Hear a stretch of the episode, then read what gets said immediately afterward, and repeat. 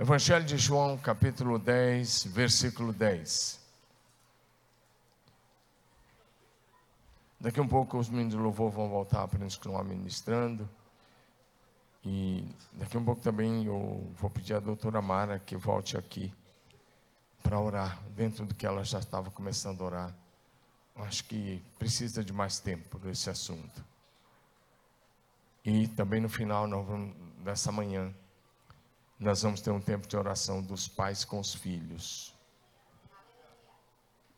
Pastor David, Pastor Luiz e a equipe está orando aí com as famílias.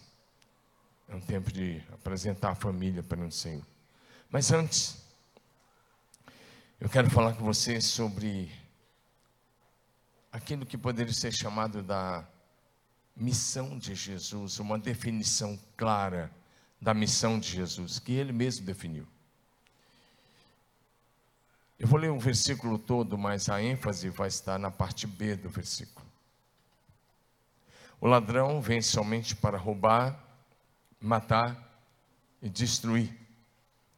Eu vim para que tenham vida e a tenham em abundância. Lê comigo a parte B desse verso. Todos vocês, vamos lá?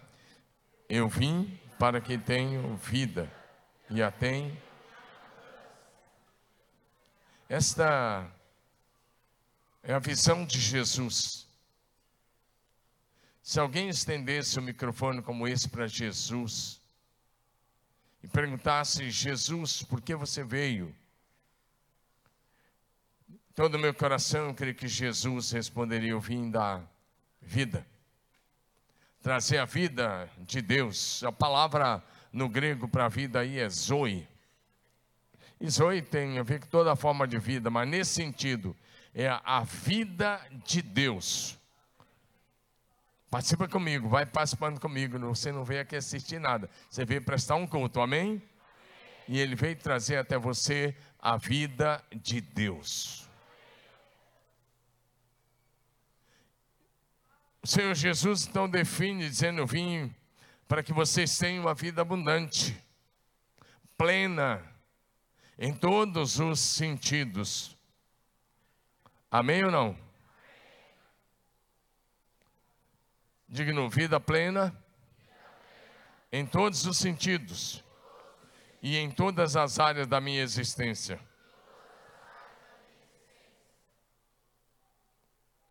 O Senhor Jesus eu queria só dizer uma coisa, eu ainda não estou contente com o retorno, eu não sei se tem alguém aí, mas eu acho que foi arrebatado, se não foi, é, é bom que alguém tenha lá, porque ainda não é o que eu estou esperando, está meio mono aqui para mim.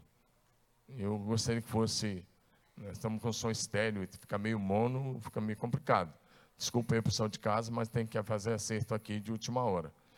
O Senhor Jesus está dizendo que Ele veio oferecer de graça reconciliação com o Pai, libertação do império das trevas, perdão dos pecados, salvação e vida eterna em todos os sentidos para aqueles que creem em seu nome e obedecem à sua santa palavra.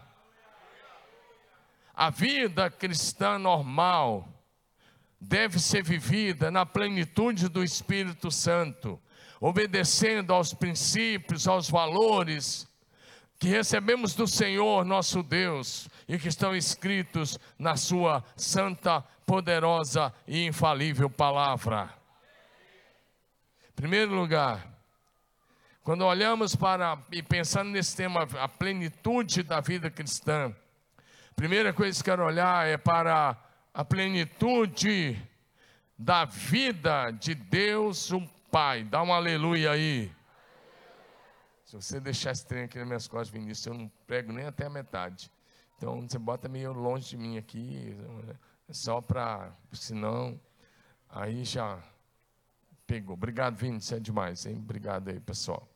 Vida plena, diga comigo, vamos lá, um, dois, três vida cheia. Não, não, vai falar com alguém incendiado. Vamos lá? Cadê a projeção? Já tirou? Para que tirar esse trem aí? Deixa o esboço aí, varão de Deus. Testemunha de Jesus. Oh. Vamos lá, todos vocês, vamos lá? Vida.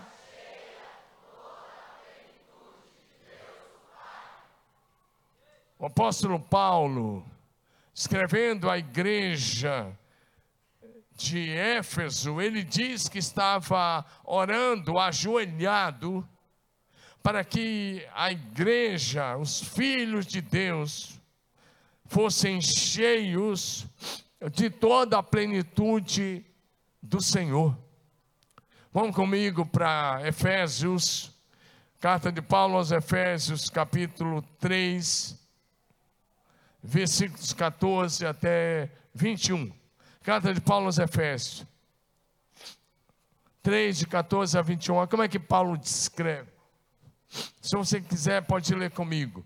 Por essa razão, eu me ponho, me coloco de joelhos diante do Pai. Ele está dizendo: Eu estou orando ajoelhado. O Pai, diante de quem toda a família, nos céus e na terra, recebe o nome. Peço a Deus que, segundo a riqueza da sua glória, conceda a vocês que sejam fortalecidos com poder, mediante o Espírito Santo, meio com letra maiúscula, Espírito Santo, mediante o seu Espírito no íntimo de cada um. E assim, pela fé, que Cristo habite no coração de vocês, estando vocês enraizados e alicerçados em amor. Diga comigo, enraizados. E alicerçados em amor.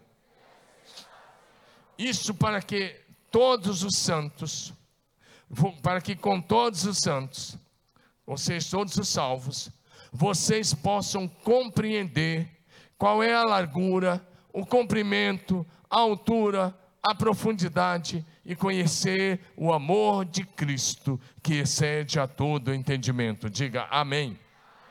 Agora, lê comigo essa frase. Essa é nessa, nessa frase que eu queria chegar para todos vocês, um, dois, três, para que vocês fiquem cheios de toda a plenitude de Deus.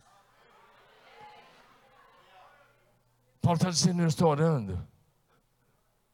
E os teólogos concordam que essa, concordam que essa é a maior, a oração mais profunda da Bíblia. Claro, depois das orações de Jesus. Porque Paulo não está orando por coisas, Paulo não está orando por bens. Paulo não está orando por prosperidade. Paulo não está orando por conquista.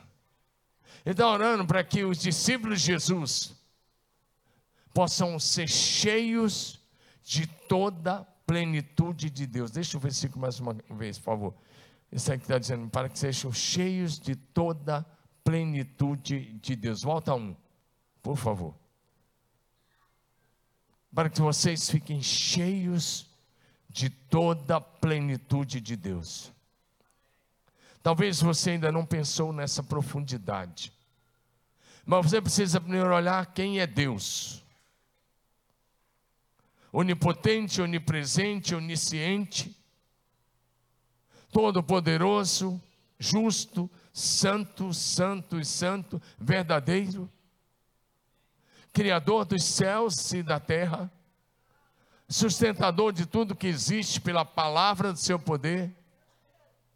E Paulo disse: Eu oro para que vocês sejam cheios de toda a plenitude de Deus.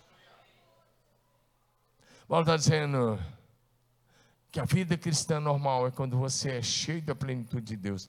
E ser cheio da toda a plenitude de Deus significa que você passa a ser participante da natureza divina.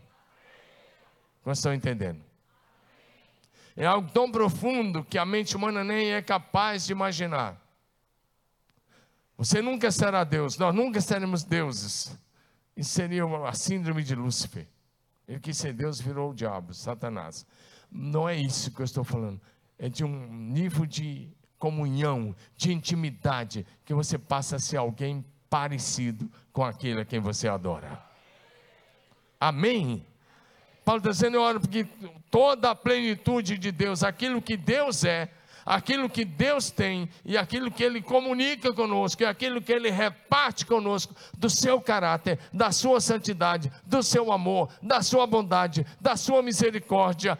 Tudo isso Ele está dizendo, venha sobre você, para que você seja cheio de toda a plenitude de Deus. E Ele disse, então, vocês vão experimentar o infinitamente mais, porque Ele é poderoso para fazer infinitamente mais de tudo que você é capaz de pedir, planejar, idealizar, porque Deus é poderoso para fazer infinitamente mais. Dá um amém aí.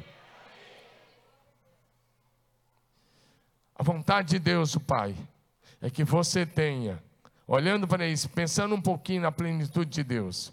A Bíblia diz: Deus é amor. Diga comigo: Deus é amor. Diga de novo: Deus é amor.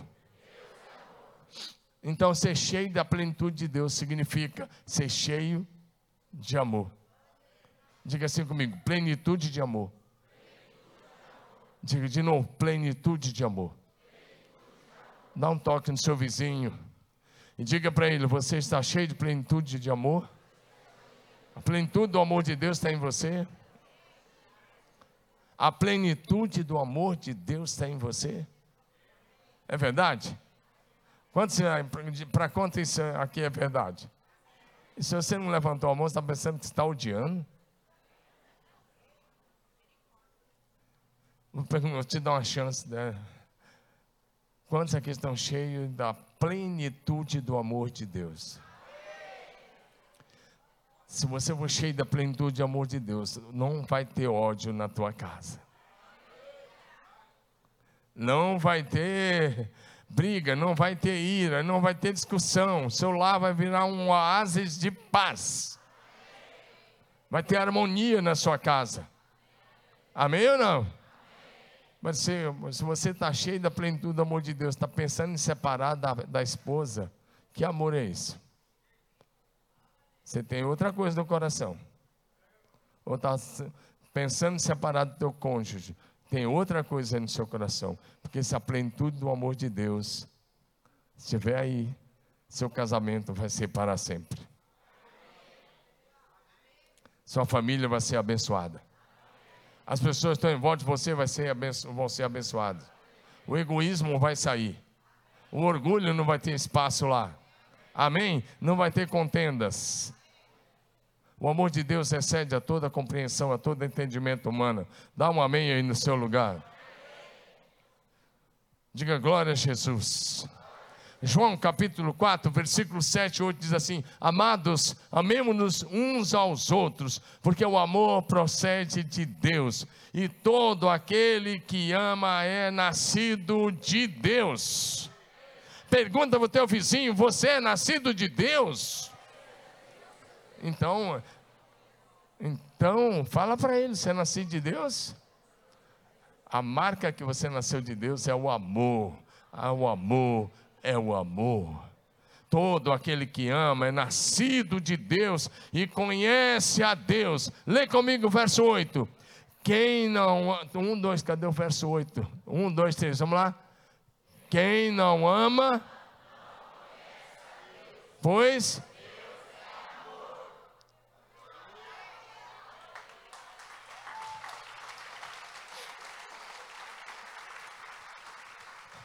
Ou você está 100% errado se você não ama, ou a Bíblia está errada. E a Bíblia não está errada.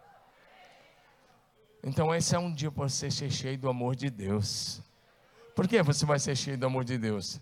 Romanos 5,5 diz que o amor de Deus é derramado em nosso coração pelo Espírito Santo que nos foi dado. Toda pessoa cheia do Espírito Santo é cheia de amor. Vou repetir: todo, toda pessoa cheia do Espírito Santo é cheio de amor. Diga aleluia. Diga comigo, plenitude de amor. Deus não quer te dar uma porção de amor, Ele quer que você seja pleno do seu amor. Do amor ágape, o amor verdadeiro. Dá uma aleluia aí. A segunda coisa, diga comigo, plenitude de bondade. Fala comigo, plenitude de bondade.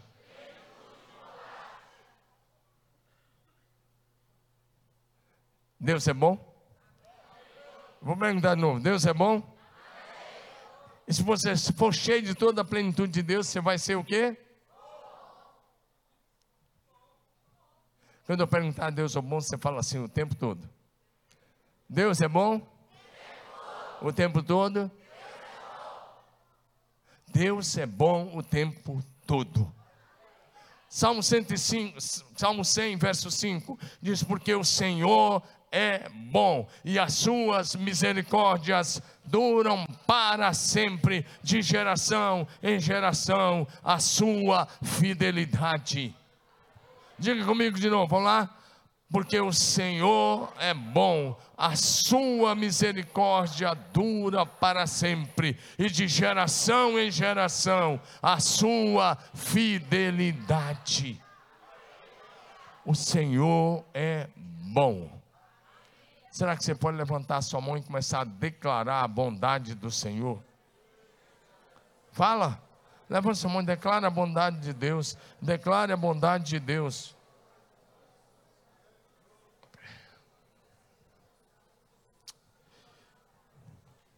Levanta sua mão. Eu vou parar a mensagem, vou orar um pouquinho. Toda resistência espiritual caia por terra agora em nome de Jesus. Todo enviado do inferno para causar distração e para tentar trabalhar essa santa convocação, nós te mandamos embora deste lugar. E ordeno, saia, bata em retirada em nome de Jesus. Senhor, manifeste a tua glória neste lugar. Espírito Santo, vem com o teu fogo que o inimigo fique cego, surdo e mudo, só para olhar para a chama do teu espírito neste lugar, para o fogo do teu espírito, para o mover do teu espírito neste lugar. Senhor, na autoridade do nome de Jesus, toda frieza espiritual caia por terra agora. Toda ação maligna está desfeita agora. Todos os planos do diabo sejam desbaratados agora Senhor, incendeia o teu povo nessa manhã com a tua presença. Nós nos levantamos contra toda resistência. Toda resistência nas regiões celestes e aqui na terra estão quebradas, desfeitas neste lugar. Senhor, abre os céus e desce. Abre os céus e desce. Abre os céus e manifesta a tua glória neste lugar. Nós declaramos leveza neste lugar. Neste lugar, reina o Senhor. Senhor, envia teu exército de anjos. Posiciona teus anjos. Posiciona teus anjos neste lugar, Senhor. Anjos guerreiros, anjos poderosos do Senhor. E nós damos uma palavra aos teus anjos, Senhor para que se posicione nesse lugar, com a espada flamejante nas suas mãos.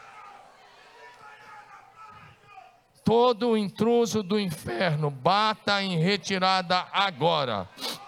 Nós declaramos que esse lugar é um lugar de liberdade, é um lugar de cura, é lugar de salvação, de restauração, lugar de alegria. Restaura a alegria na, na, no coração do teu povo agora.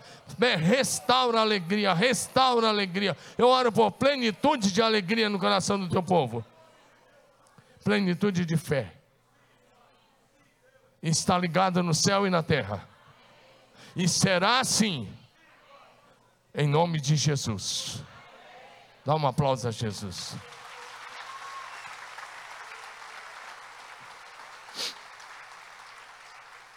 Agora diga comigo: o Senhor é bom.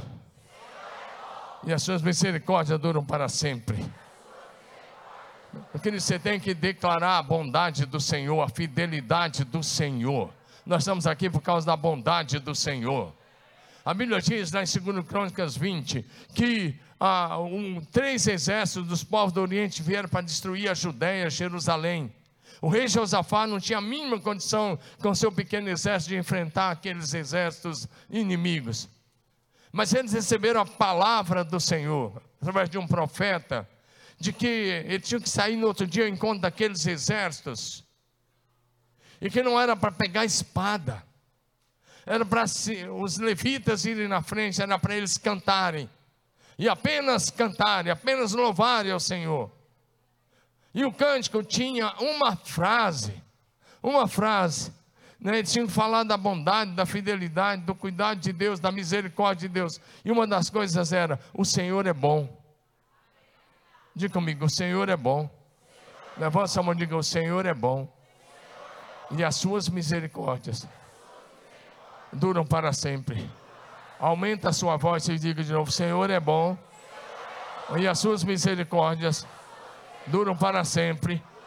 Diga de novo: o Senhor é bom e as suas misericórdias duram para sempre. Enquanto eles cantavam assim, houve um reboliço no arraial do inimigo, e a espada de um se virou contra a espada do outro, e eles se autodestruíram. Israel não precisou pegar na espada, e todos, não sobrou um único daqueles exércitos, aquele exército com milhares de soldados inimigos. Agora você vai fazer com mais intensidade, porque enquanto você fala isso, haverá um reboliço no arraial do inimigo, no arraial espiritual do inimigo. Diga de novo: o Senhor é bom, e as suas misericórdias duram para sempre. Diga de novo: o Senhor é bom, e as suas misericórdias duram para sempre. Diga: eu estou em Deus, o Senhor está em mim, então eu estou cheio da bondade de Deus. Aleluia, aleluia, aleluia, aleluia, aleluia, aleluia. Salmo 145 vai dizer para a gente que o Senhor é bom para todas as pessoas. Diga amém. Diga se o Senhor é bom, o Senhor é bom para todas as pessoas. Diga aleluia. Salmo 145, versículo 9. O Senhor é bom para todos, derrama a sua misericórdia sobre toda a criação. Diga de novo: o Senhor é bom para todos. Não é só para que você que está aqui, o Senhor é bom para todos. Todas as pessoas são alvos do amor, da graça, da bondade, da salvação e da misericórdia do Senhor. Lamentações 3, 22, 23, como você sabe, diz: As misericórdias do Senhor são a causa de não sermos consumidos, porque as suas misericórdias não têm fim, renovam-se a cada manhã. Diga comigo, plenitude de misericórdia. Agora diga comigo, plenitude de fidelidade. Diga novo, plenitude de fidelidade. Deuteronômio 7, versículo 9, eu quero que você leia comigo, diz assim: Portanto, saibam que o Senhor seu Deus é Deus. Agora diga comigo, Ele é Deus fiel. Diga de novo, Ele é Deus fiel, que guarda a aliança e a misericórdia até mil gerações dos que o amam e cumpre os seus mandamentos. Nosso Deus é um Deus fiel. Se você está cheio de Deus, você é fiel. Levanta sua mão e diga: Eu sou fiel. Diga de novo: Eu sou fiel. Diga aleluia. Plenitude do, a plenitude do Senhor, Deus, a plenitude do Senhor na sua vida, é, tem um objetivo e o objetivo é que você seja imitador de Deus como filho amado. Se ele não te encher da sua plenitude, você vai ficar uma pessoa natural, normal. Mas enchendo você da sua plenitude, você vai ser um imitador de Deus. Efésios capítulo 5, verso 1. Carta de Paulo aos Efésios, capítulo 5, verso 1 diz: Portanto, sejam Eu falei isso não. É porque eu tive uma percepção espiritual aqui agora, só por isso. Portanto, sejam imitadores de Deus, como filhos amados.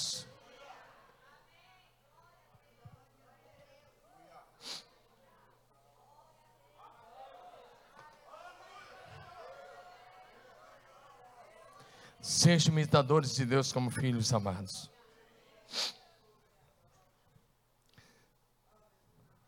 A questão é: Deus já posicionou seus anjos. Eles já estão aí. Essa é a palavra. Eles já estão aí. Se você tiver visão aberta, você vai vê-los. Segundo lugar, mas eles são espíritos ministradores, estão aqui para trabalhar em nosso favor.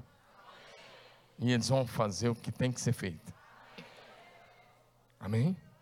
Dentre eles, oferecer resistência às batalhas espirituais que acontecem numa reunião como essa.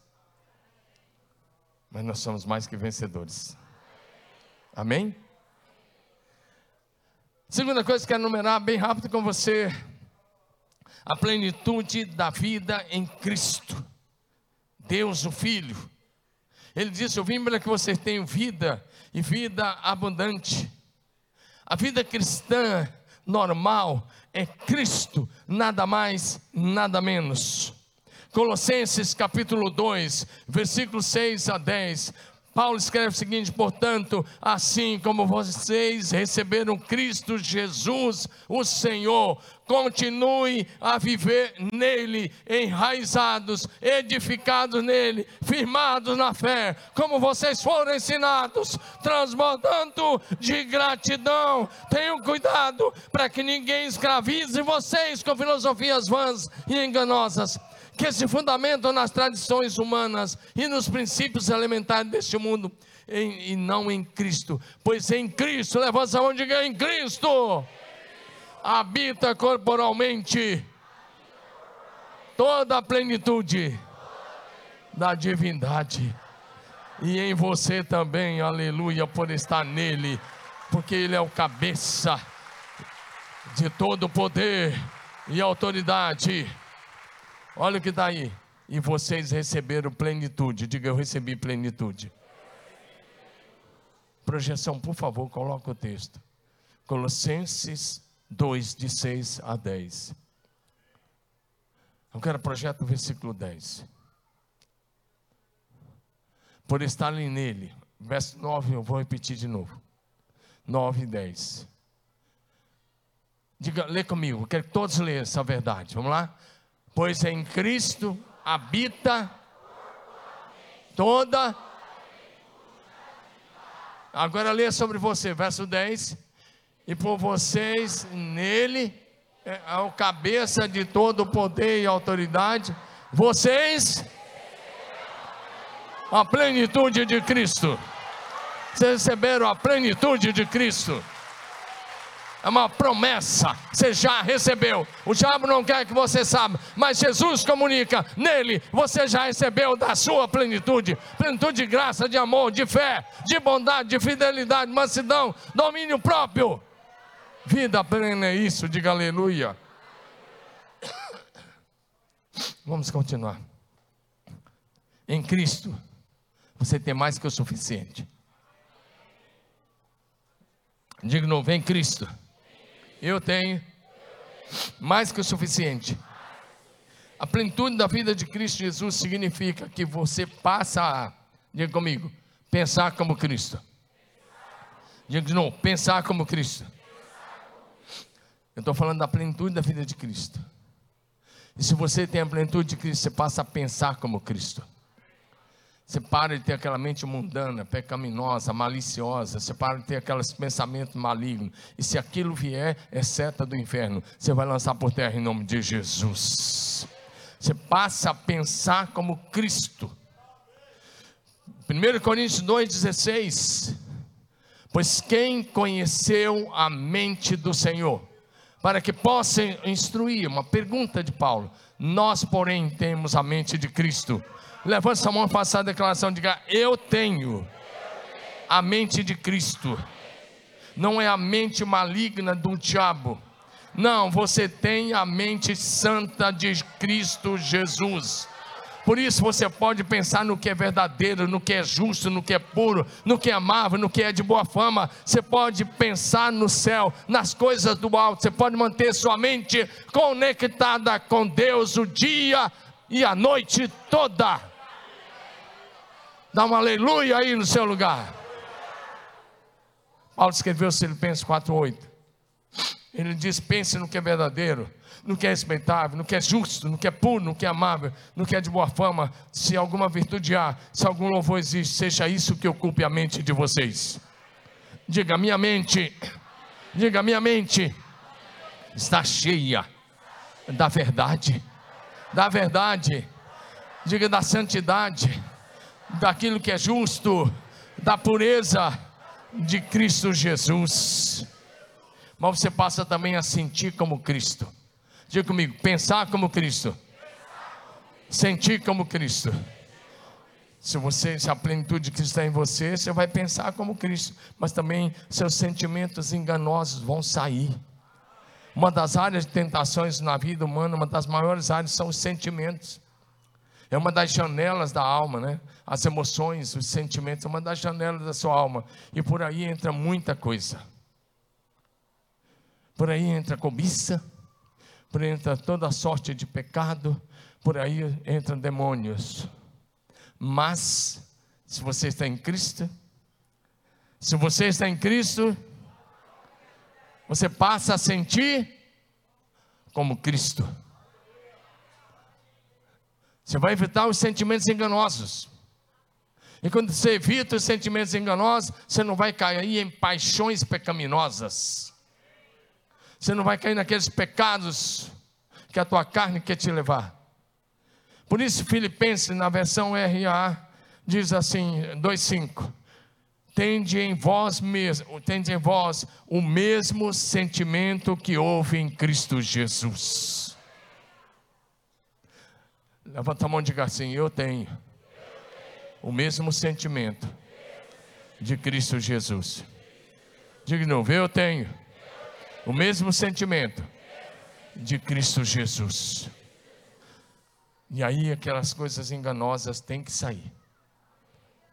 Amém? Mas se você pensa como Cristo e sente como Cristo, a terceira coisa, se você é cheio da plenitude de Cristo, você vai falar como Cristo. Diga comigo, falar como Cristo. Diga comigo, falar como Cristo. E aí, se você vai falar como Cristo, a sua palavra vai ser sim, sim, não, não. Mateus 5,37 diz que a palavra eh, faz parte da, do sermão profético de Jesus, o sermão da montanha de Jesus, melhor dizendo. Ele diz que a palavra de vocês seja sim, sim, não, não. O que passa disso vem do maligno. Levanta a mão e diga assim: a minha palavra não tem curva. É sim, sim, não, não. Está cheio de cristão que a palavra não é tem curva, é, é sinuosa o tempo todo. Não é uma curva aqui e acolá. É toda sinuosa fala uma coisa hoje, você vai falar no outro dia. Não, pastor, você não entendeu. O que eu quis dizer não foi isso. Jesus sempre falou a verdade, sim, sim, não, não. Você falou, meu irmão? Falou. Ah, mas vai me dar prejuízo. Sofro prejuízo, mas honra a palavra. Porque o Salmo 15 diz: Senhor, quem vai habitar no teu santo monte? Quem vai subir no teu santuário? Quem vai habitar contigo?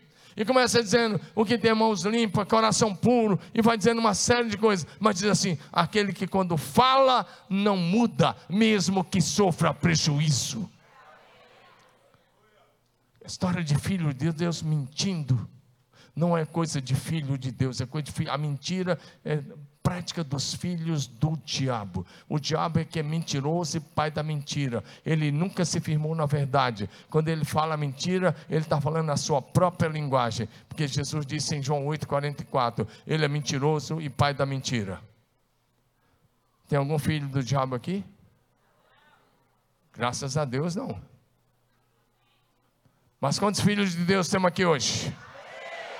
Estão longe de você a mentira a linguagem obscena, as críticas, o engano, a falsidade no falar. Porque você vai falar como Cristo. Levanta sua mão e diga assim: Eu falo como Cristo. Só que para falar como Cristo, seu coração e sua mente precisa estar cheio da palavra de Cristo, porque Jesus diz que a boca fala daquilo que o coração está cheio. Você só vai falar como Cristo se a sua mente estiver cheia da palavra de Deus e governada pelo Espírito Santo de Deus. Coração na, na Bíblia é mente ou consciência aquilo que estiver enchendo sua mente vai sair pela boca. Porque quando ah, eu vejo algumas é, pessoas cristãs falando palavrão, às vezes eu vou atender alguns homens no meu escritório, eu atendo sempre. Eu entendeu, o cara fala tanto palavrão, eu já fui atender pessoas e o cara disse que era cristão, mas começa a sair palavrão. Eu já tive que parar um, um empresário numa conversa e dizer, amigão, aqui nessa sala eu não falo palavrão e eu também não vou permitir que você fale aqui. Vamos conversar sem os palavrões.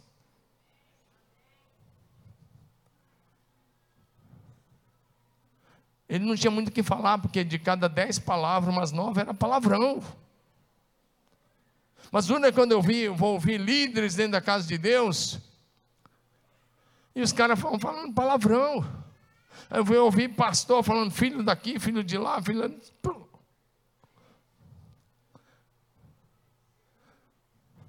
E aí? A boca fala do que a mente está. Pergunta o seu vizinho: sua mente, tá, sua mente está cheia de quê? Para de ver algumas coisas, porque algumas coisas estão matando a tua fé. Alguns vídeos que você está vendo direto estão tá matando a tua fé. Então, alguns de vocês estão vendo o vídeo que está causando revolta no coração.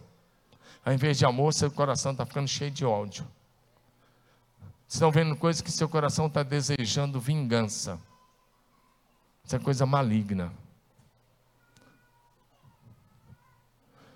Você veio aqui hoje de manhã porque o Senhor vai te libertar dessas coisas em nome de Jesus.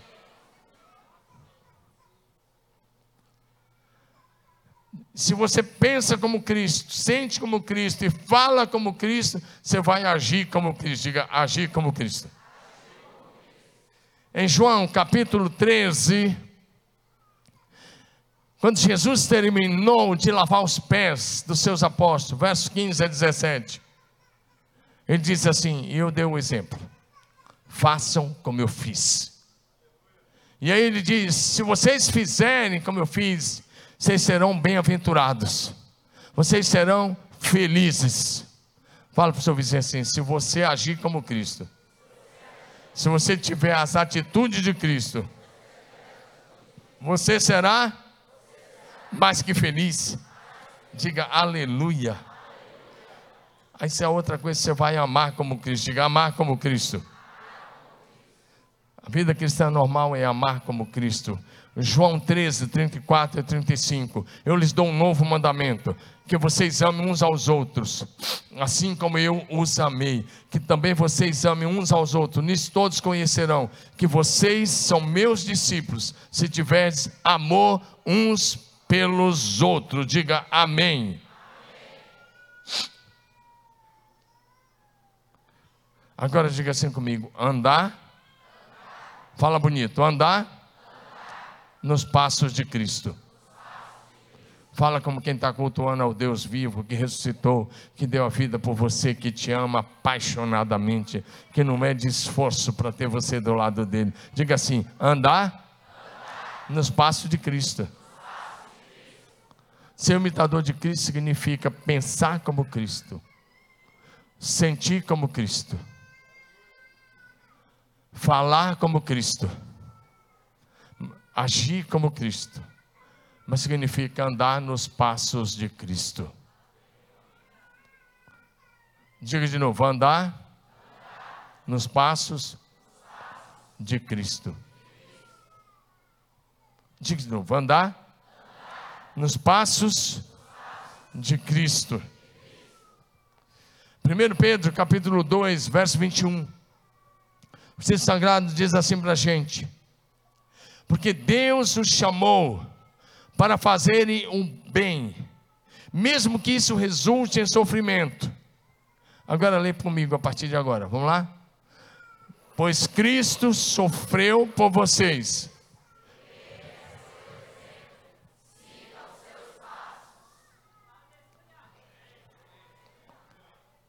Quase que eu ouvi meio amém, meio aleluia. Pega o seu vizinho assim: você está andando nos passos de Cristo? Pergunta para ele de novo: você está andando nos passos de Cristo? Ele é o nosso exemplo, diz Pedro. Ele diz assim: sigam os seus passos. A vida cristã normal é vivida por pessoas que seguem os passos de Cristo. Pessoas que seguem os passos de Cristo, diga isso comigo, diga amém. Agora diga assim comigo: viver como Cristo. Diga a plenitude de Cristo. É viver como Cristo. 1 João 2, versículo 6. Viver como Cristo. Diga comigo de novo. Viver como Cristo. 1 João 2, 6. Por favor, lê comigo. Vamos lá? Quem afirma que pertence. Eu atrapalhei vocês. Vamos de novo. Quem afirma que permanece nele.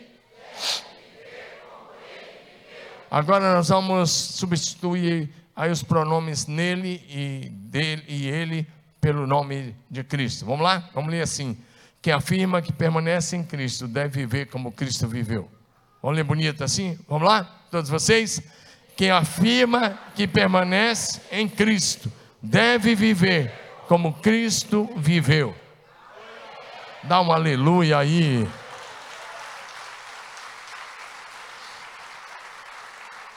Ser cheio de toda a plenitude de Cristo é andar como Cristo. Repetindo para você entender, é pensar como Cristo, sentir como Cristo, falar como Cristo, agir como Cristo, seguir os passos de Cristo, mas é viver como Cristo viveu. Esse é o cristianismo. Eu estou pregando para você, não entendeu? Eu estou pregando hoje para você, mais uma vez, o Evangelho raiz. O verdadeiro Evangelho. Porque o cristianismo é isso que eu estou pregando para você aqui. Isso é Cristo. O resto é o que está se criando aí na internet. É andar nos passos de Cristo, é viver como Cristo. Agora diga assim comigo: servir como Cristo. Se você é alguém que pensa como Cristo, sente como Cristo, fala como Cristo, tem as atitudes de Cristo, anda nos passos de Cristo, e você é alguém que vive como Cristo, você vai fazer o quê? Servir como Cristo. Diga comigo, servir como Cristo. Marcos 10, 43, 45.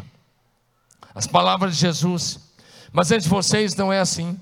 Pelo contrário, quem quiser tornar-se grande entre vocês, que se coloque a serviço dos outros. E quem quiser ser o primeiro entre vocês, que seja servo de todos. Pois o próprio Filho do Homem não veio para ser servido, mas para servir e dar a sua vida em resgate de muitos. Amém? Agora diga assim: orar como Cristo.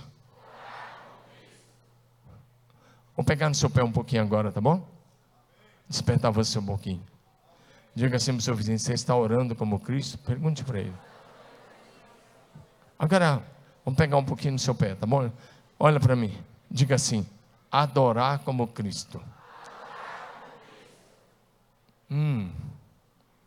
A sua adoração hoje aqui é uma adoração como Cristo faria nesse lugar? Diga de novo, adorar como Cristo. Como é que Jesus adorava quando ele estava? Estude os evangelhos de Lucas, de Marcos, Mateus. Você vai ver várias vezes esses autores dizendo assim: no sábado Jesus entrou na sinagoga como de costume, e no sábado entrou na sinagoga, e no sábado entrou na sinagoga. Peraí, Jesus não, falia, não falava com aqueles caras o tempo todo, os líderes da sinagoga eram os fariseus, escribas, saduceus.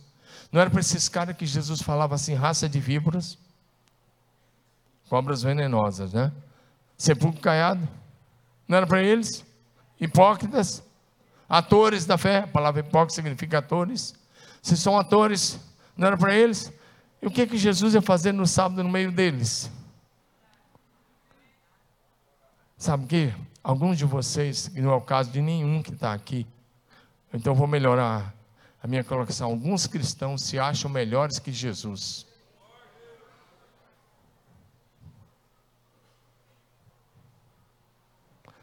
Só que eu não estou falando isso da boca para fora. Nós, alguns anos atrás eu sentei com uma pessoa aqui da cidade, importante, no almoço.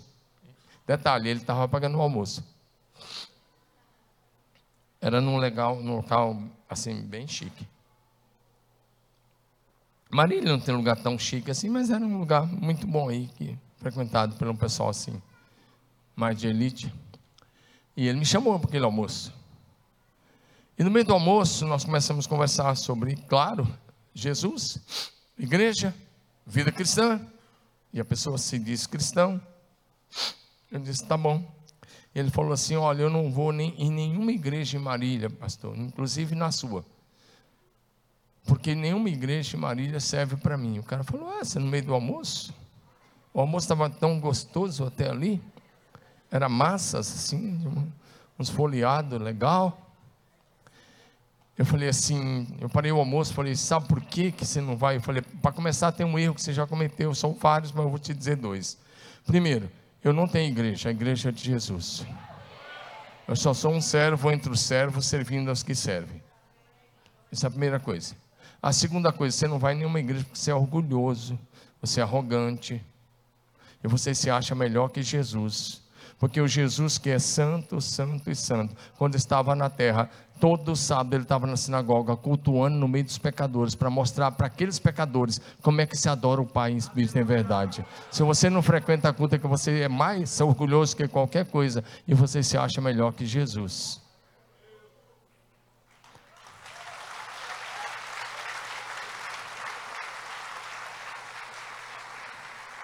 Não, pode ficar tranquilo, o almoço não azedou não. Ficou legal. Era porque ele precisava ouvir. E depois disso ele veio na igreja várias vezes. Não perdi amizade, não. As pessoas só precisam ouvir a verdade em amor.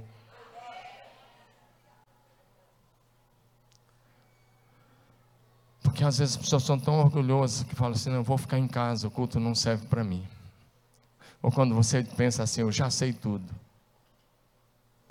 Meu amigo, você não sabe. O Espírito Santo pode surpreender agora mesmo. Ele pode trazer algo aqui que você nem é capaz de imaginar. Por isso, o melhor lugar para você e para o seu filho ainda é na casa de Deus. Se o seu filho não vai ficar na casa de Deus, ele vai crescer aonde? Longe de Deus? Se ele não andar nos princípios de Deus, ele vai andar de que jeito? Para a gente finalizar. Plenitude de Cristo significa plenitude de graça. E não olhar para os outros com olhar de julgamento, mas com a graça que te alcançou. Diga amém. Mas eu preciso tocar num ponto aqui, nessa manhã. Diga comigo: plenitude de alegria. Diga, plenitude de alegria. Olha para o seu vizinho e fala para ele assim: Você está pleno de alegria? Então, que cara é essa aí?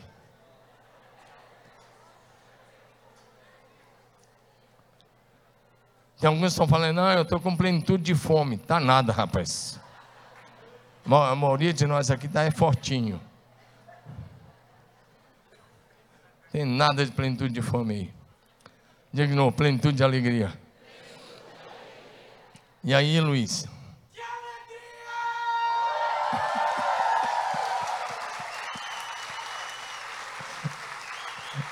Isso não estava combinado, não. Esse cara é doidinho, mas tudo bem, é assim que as crianças precisam. Diga comigo, plenitude de alegria. Vamos para João 17, 13 na NVI.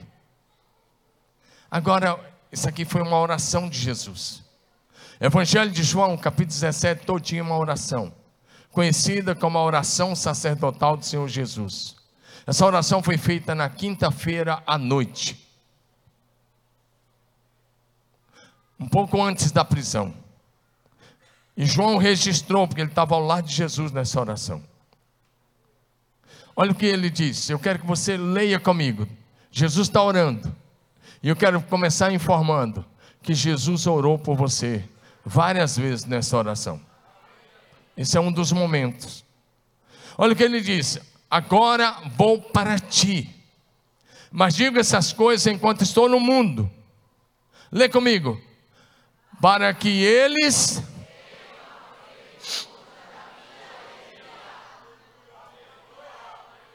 Qual foi a palavra-chave que você leu aqui? E a próxima foi o quê? A palavra-chave foi plenitude de.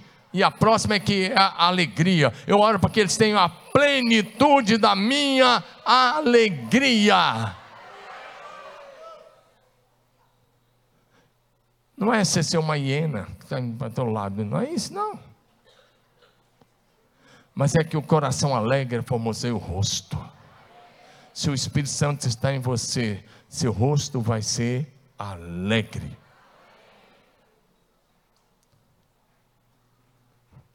Porque as, essa coisa de você ser um religioso, carrancudo, aí, meu querido, aí não dá. Gente cheia do Espírito Santo é gente alegre. E a alegria não é circunstancial, ela independe da circunstância ela é um estado de espírito de quem está cheio do Espírito Santo. Diga de novo: Jesus orou. Vai, vai. João 13, João 17, 13, por favor. Diga comigo: Jesus orou. Levanta a mão e diga: Jesus orou. Para que eu tenha plenitude da alegria dele. Diga: Eu vou honrar a oração de Jesus na minha adoração, na minha casa, na minha comunidade. Diga, eu vou honrar a oração de Jesus.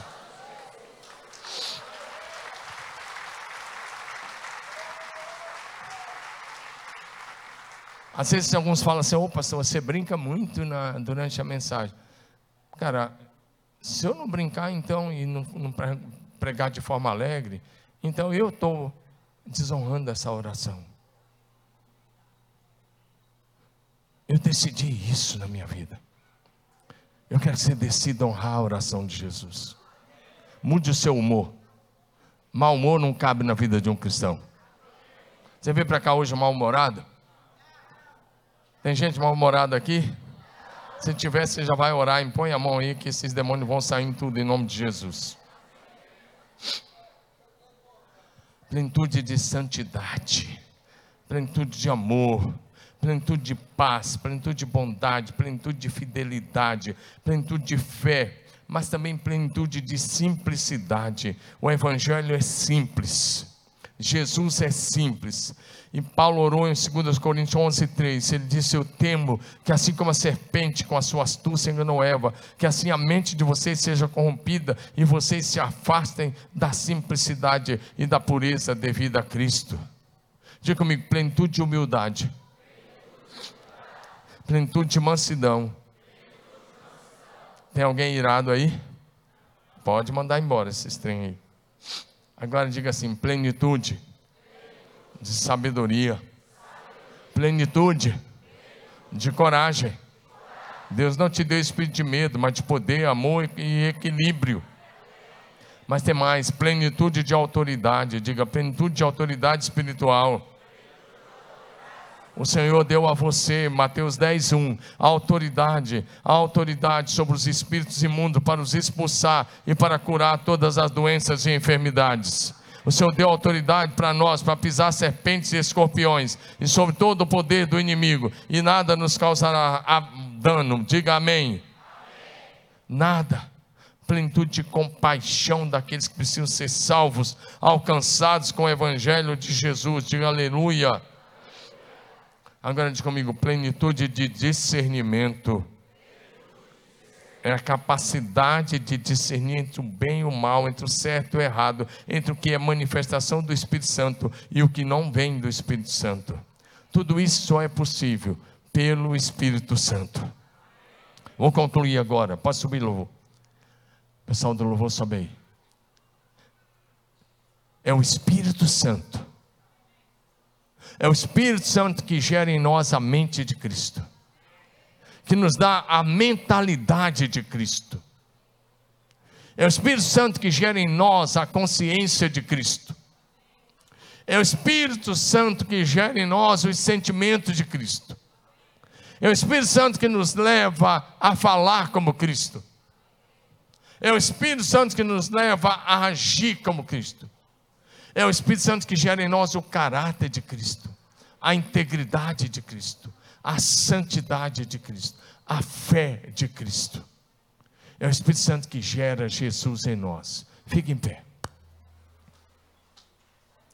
Eu estou muito certo, muito certo que a sua maior necessidade hoje não é mais uma pregação que eu fiz e até de uma certa forma por vários minutos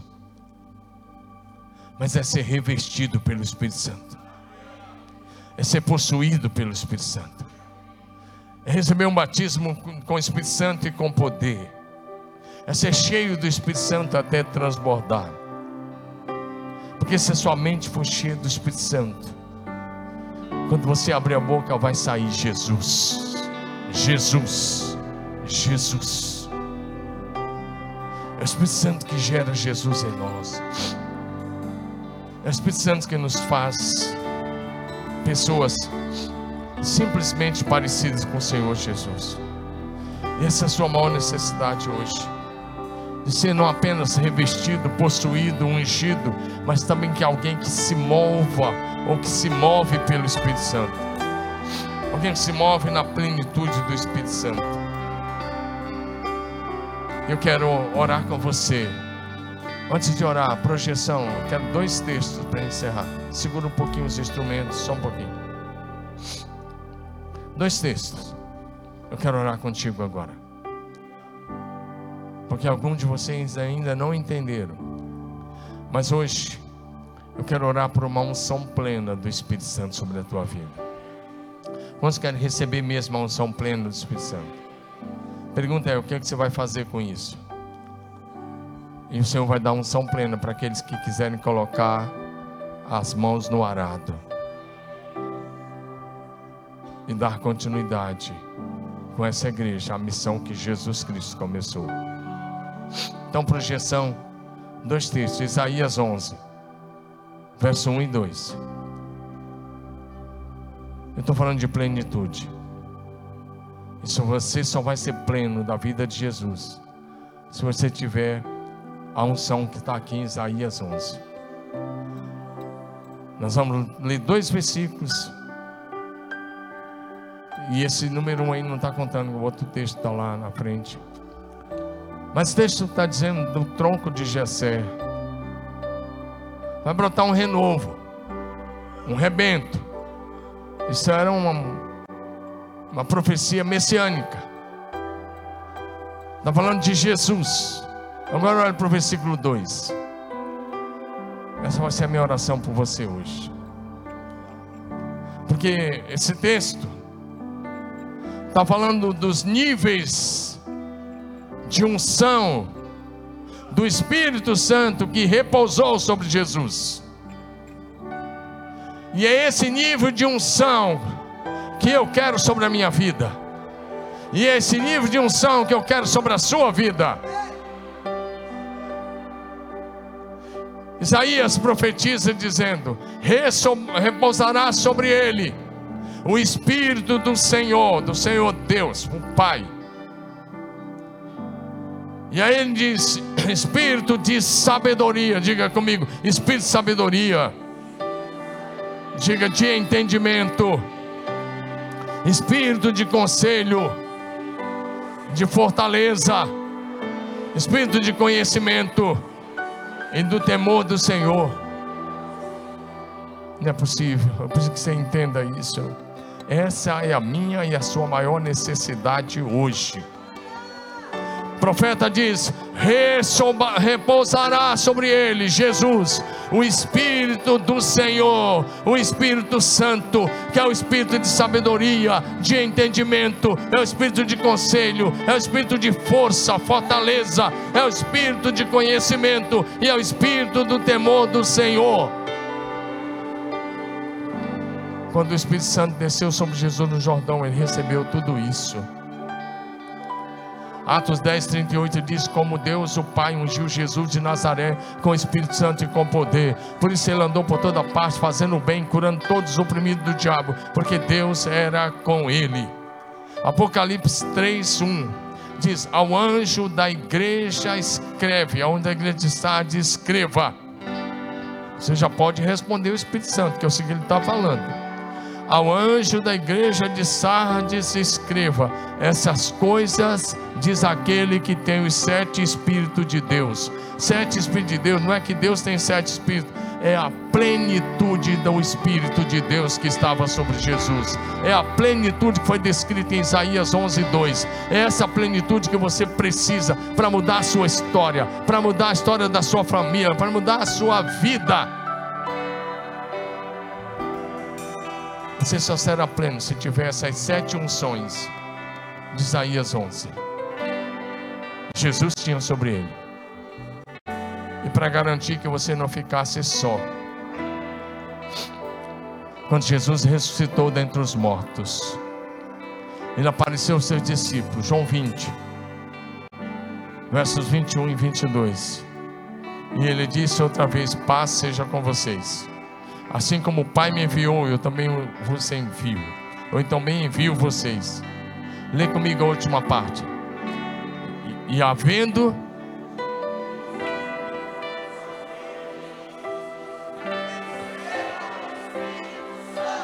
Vamos ler como uma igreja viva. E havendo dito isto, soprou sobre eles e disse: Quando Jesus fez isso, ele estava transferindo os sete níveis de unções do Espírito Santo que estava sobre ele. É aquilo que nós lemos em Isaías 11, 2. Ele soprou ele disse: Recebam plenitude.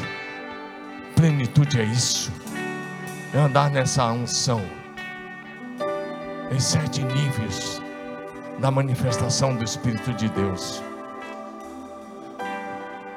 E até onde eu conheço, ninguém aqui está andando nesse nível. Então agora é hora de você responder o Espírito Santo. Você quer ir sobre a sua vida? Corre aqui na frente, nós queremos orar contigo aqui.